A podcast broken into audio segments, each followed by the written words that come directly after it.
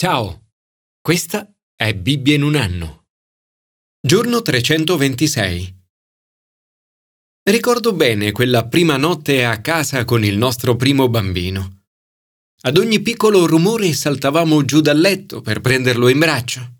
Era così piccolo, poco più grande di una mano. Una nuova vita era nata. Eravamo così orgogliosi.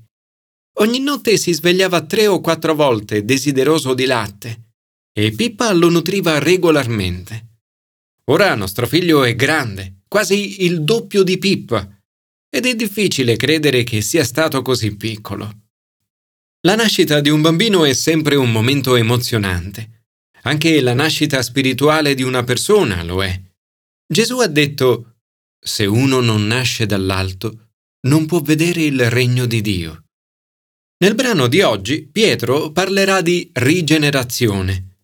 Nella sua grande misericordia ci ha rigenerati, mediante la risurrezione di Gesù Cristo dai morti.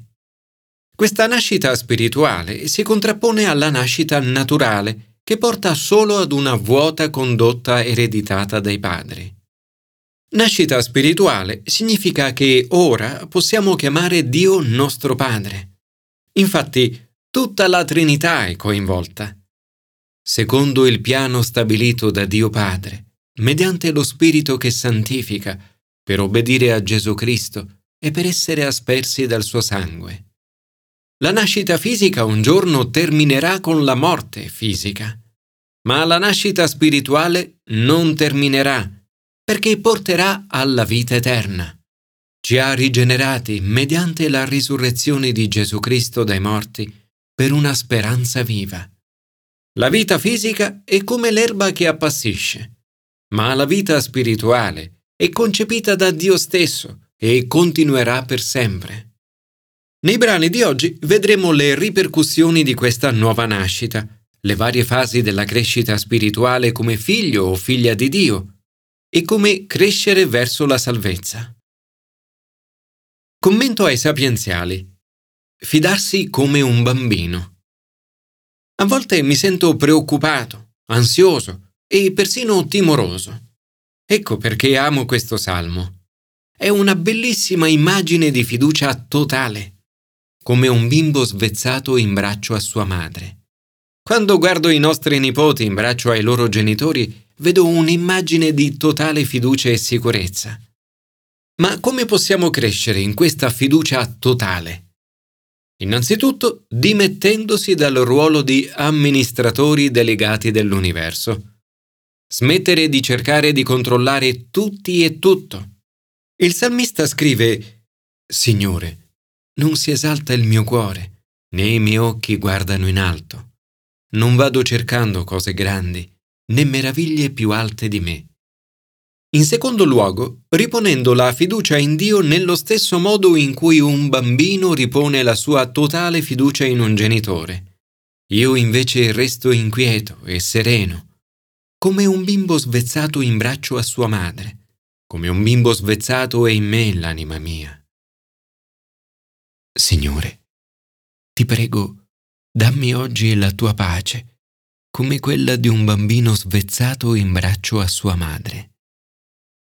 Commento al Nuovo Testamento. Crescere come un bambino. La vita da figli di Dio è entusiasmante. L'Apostolo Pietro scrive di essere pieno di gioia indicibile e gloriosa, una gioia che è il risultato di una nuova nascita.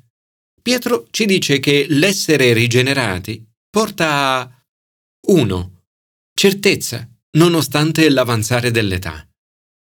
Il nostro futuro è certo perché si basa sulla risurrezione di Gesù. Gesù è stato sepolto e Dio lo ha risuscitato dai morti. Un giorno lo stesso accadrà anche a noi. Siamo eredi della più grande eredità. Niente in questa vita è perfetto.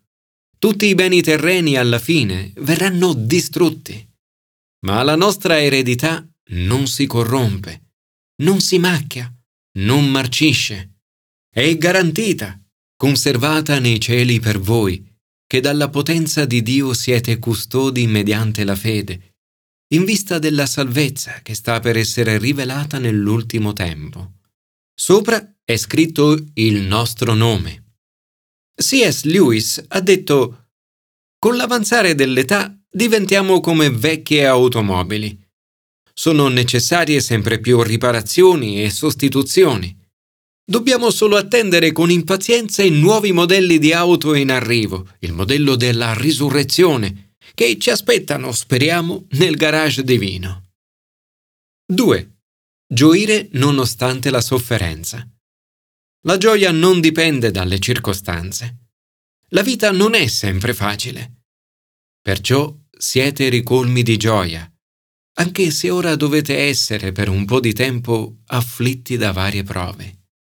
Questa lettera è stata probabilmente scritta a Roma intorno al 62-64 d.C., nei giorni immediatamente precedenti la persecuzione di Nerone. I cristiani stavano già soffrendo. Forse la nostra sofferenza non sarà mai come quella di questi primi cristiani, ma tutti noi soffriamo. Lutti, delusioni, opposizioni, tentazioni e tutte le lotte della vita. Pietro dice che dovremmo essere ricolmi di gioia per tre motivi. La relativa brevità delle prove, rispetto a ciò che ci aspetta in futuro.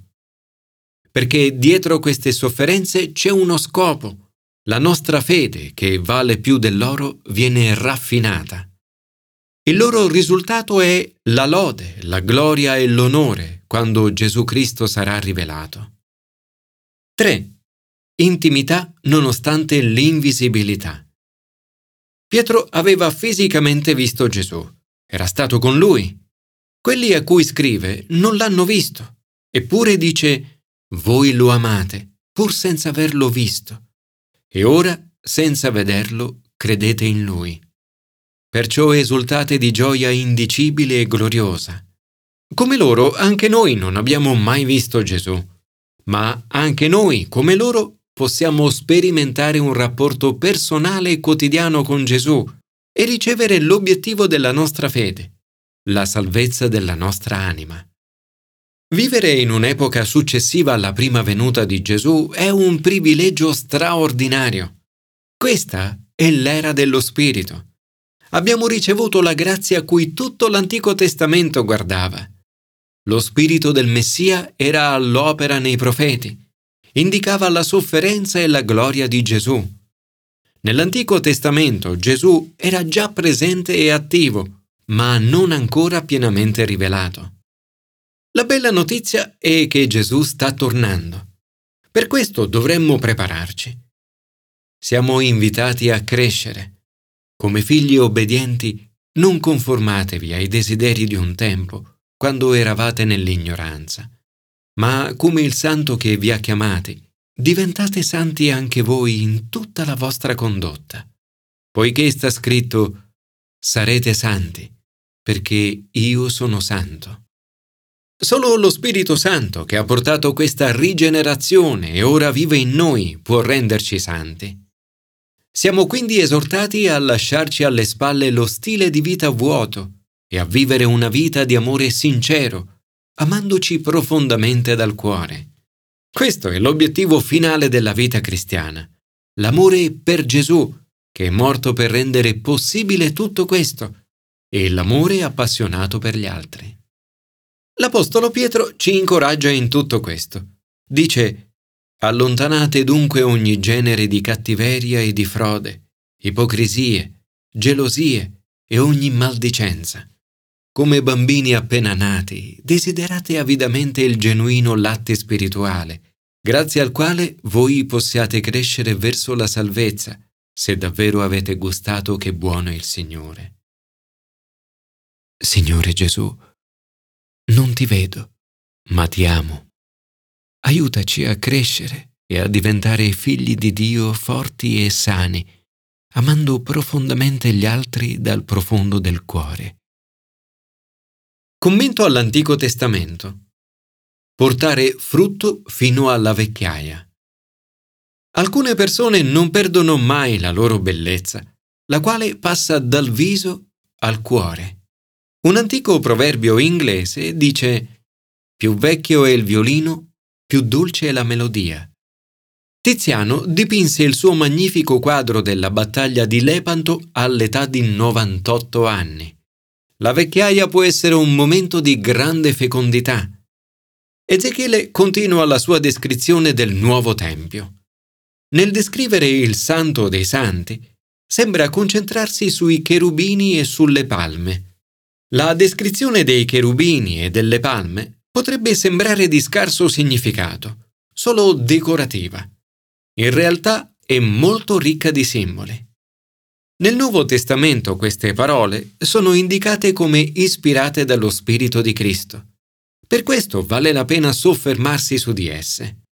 Ogni cherubino ha due facce, una di uomo e una di leone, due facce che indicano colui che è pienamente umano e allo stesso tempo il leone della tribù di Giuda, cioè Gesù Cristo. Il salmista dice, il giusto fiorirà come palma. Nella vecchiaia daranno ancora frutti, saranno verdi e rigogliosi. Le palme erano probabilmente palme da dattero, una delle più antiche palme alimentari del mondo. I datteri forniscono energia, vitamine, minerali, grassi, fibre, proteine, zuccheri, riboflavina e niacina. Le palme esprimono forza, nutrimento e resistenza. Signore, grazie perché ci accompagni dall'essere neonati assetati di puro latte spirituale a bambini obbedienti che crescono nella salvezza fino a portare frutto anche nella vecchiaia. Fa che possiamo essere come una palma, fonte di forza, nutrimento e resistenza.